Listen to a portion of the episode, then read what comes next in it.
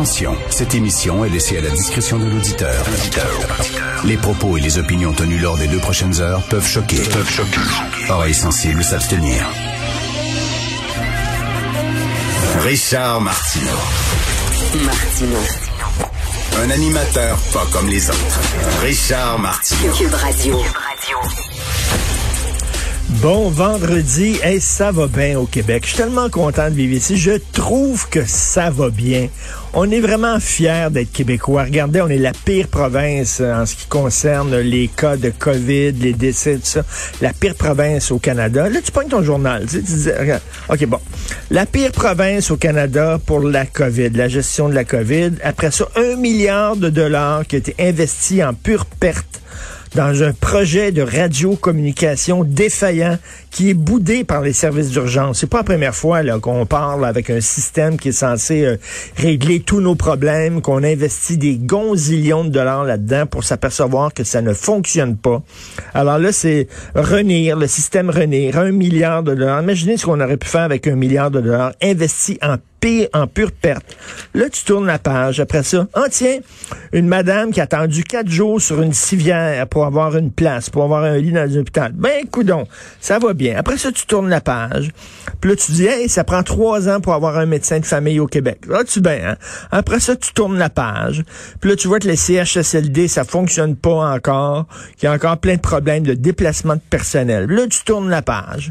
Puis là, on manque de profs. Puis là, ça n'a pas de bon sens. Puis on manque de d'infirmiers puis de préposés. Puis là, tu tournes la page. Puis là, l'arrêt Jordan, là, tu vois qu'il y a des bandits qui s'en sortent, des gars des Hells Angels. Ça a pris des années d'enquête. Ça a coûté énormément d'argent, de temps, de personnel et tout ça pour monter le dossier. Puis ces gens-là s'en sortent. Pourquoi? Parce que le système de justice est engorgé. Puis il fonctionne pas. Puis là, tu tournes la page.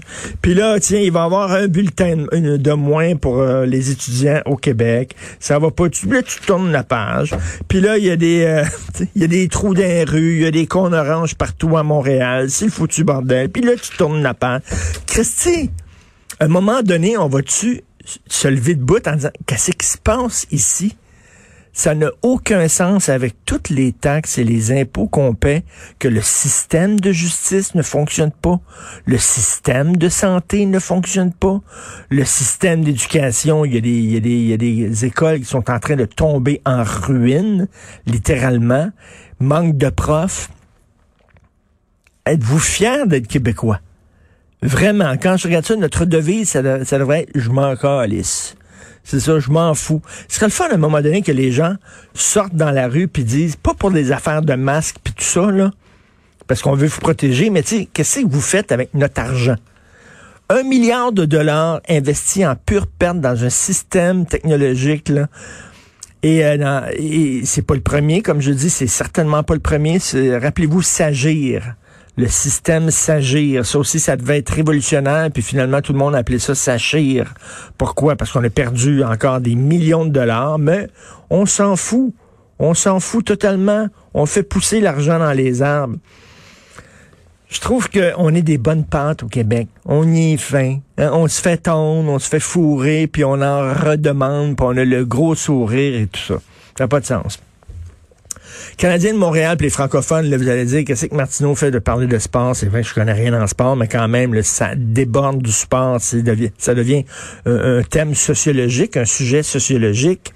Euh, il y a des gens qui vont dire, ben, regarde, l'important, c'est qui score, c'est qui gagne. On s'en fout que le gars parle tchèque, russe, euh, yiddish, n'importe quoi. On s'en tape c'est pas aussi facile que ça. Le Canadien de Montréal, ce n'est pas une entreprise privée comme une autre. Là, c'est pas euh, tout ce qui est tout ce qui est important, c'est les profits, c'est euh, l'efficacité de l'entreprise. C'est pas ça. Il y a un attachement émotif à cette entreprise-là. C'est pas une entreprise comme une autre. Ils font pas du pain tranché, ils font pas des petits gâteaux comme Vachon. Euh, ils vendent du rêve. C'est vraiment ça. Ils vendent du rêve. C'est comme si, mettons, le Cirque du Soleil, à l'époque où il était québécois, le Cirque du Soleil, il n'y avait aucun Québécois au Cirque du Soleil. Il aurait pris seulement que des athlètes et des clowns et des euh, trapézistes euh, asiatiques, mettons.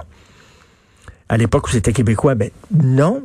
Dire, rappelez-vous, Maurice Richard, c'était quand même une figure extrêmement importante de l'histoire du Québec, euh, aussi importante que René Lévesque. C'est la, la, fameuse émeute du Forum où il y avait des bagarres et tout ça. C'était vraiment le, le, fer de lance. C'était en fait, c'était c'était le début de la Révolution tranquille au Québec.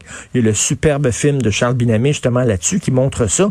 Donc c'est pas rien qu'une équipe de hockey au Québec, le Canadien de Montréal. C'est autre chose. C'est une c'est quasiment identitaire. Et de voir que cette équipe-là maintenant se fout totalement des francophones. Je peux comprendre les gens d'être furieux. Euh, pendant longtemps, euh, on disait rien, mais là, on dirait que ça ne passe pas cette année que les gens disent, wow, au moment donné, il y a, un Christi de problème. Euh, de toute façon, les joueurs maintenant dans la Ligue nationale de hockey, on dirait qu'ils sont plus attachés à leur équipe. C'est c'est vraiment une année ils jouent dans telle équipe, l'autre année ils jouent dans une autre équipe, puis c'est en foot. Il n'y a plus, t'as, plus l'attachement que tu avais avant. Ça me fait penser euh, aux euh, vedettes américaines qui viennent présenter des shows Centre Bell, puis tu sais qui disent bonsoir Pittsburgh, puis là quelqu'un qui dit non non t'es à Montréal, t'es à Montréal. Oh excusez-moi bonsoir Montréal. T'sais, ils font des tournées là, puis ils savent plus dans quelle ville c'est un peu, c'est un peu ça, manque d'attachement. Quel est le point le plus chaud à Montréal pour la COVID? Outremont. Pourquoi? Je vous donne trois chances. Pourquoi, selon vous, à Outremont, c'est là qu'il y a le plus de cas? Parce qu'il y a beaucoup de parcs? Non. Parce qu'il y a beaucoup de restaurants sur le Bernard? Non. Troisième choix. Les Juifs acidiques. Là, je veux pas prendre des boucs émissaires, je vais pas dire c'est eux autres, mais c'était dans, dans deux gazettes, c'était écrit dans deux gazettes. Il y a vraiment une flambée auprès des Juifs fatidiques qui, eux autres, trouvent que leur Dieu est peut-être plus important que la santé publique. Et je regarde dans le National Post, même chose à Brooklyn aussi. C'est euh, incroyable à Brooklyn, une explosion de cas de COVID. Vous savez qu'il y a quelques mois à Brooklyn, c'était la rougeole. Les Juifs assidiques refusaient de se faire vacciner à cause de leur religion. Ils étaient contre ça. Euh, Andrew Cuomo, le gouverneur de l'État, a dû euh, mettre son point sur la table et rendre le vaccin euh, obligatoire parce qu'il y avait une explosion de cas de rougeole. Et là, c'est une explosion de cas de COVID. Et il y a une photo en page A3 du National Post où on voit des Juifs assidiques dans la rue à Brooklyn parce qu'il y a beaucoup, la, la communauté assidique est très forte à Brooklyn qui veulent pas porter le masque, ils font brûler leur masque, ils se promènent avec des pancartes We will not comply. Euh, vous allez dire qu'ils sont pas tout seuls. Il, y a, des Québécois francophones qui sont absolument pas juifs assidiques aussi, qui veulent rien savoir du masque. Vous avez tout à fait raison. Mais il y a quand même, comme communauté, il y a un certain problème.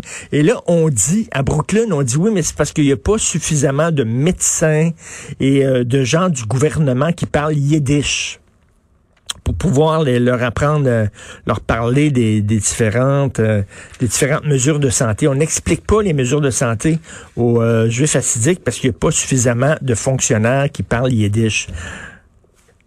C'est une langue officielle aux États-Unis, le yiddish? Il me semble que quand tu vis aux États-Unis, t'essayes d'apprendre l'anglais, t'essayes de parler en anglais, tu tu vis pas comme dans une bulle, tu vis dans une euh, société. Je me souviens, euh, Mordecai Richler, j'étais jeune journaliste, le, célèbre écrivain, grand écrivain, faut le dire, montréalais.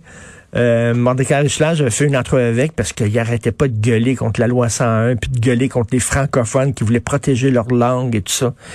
Et euh, je lui avais dit en anglais, puisqu'il parlait pas français, je lui avais dit... Écoutez, quand même, vous êtes né à Montréal. C'est bizarre que vous parliez pas français. Vous parlez pas français, comment ça se fait? Et il m'avait dit, vous, M. Martineau, est-ce que vous parlez yiddish? Pour lui, là, le français et le yiddish, c'était comme la même affaire au Québec. C'était exactement, là, c'est comme être bilingue pour lui, c'était parler anglais et yiddish. J'étais tombé en bas de ma chaise en disant, mais voyons donc, c'est pas une langue officielle, c'est exactement, là. Mais bref, il y a un gros problème dans la communauté assidique, on le savait.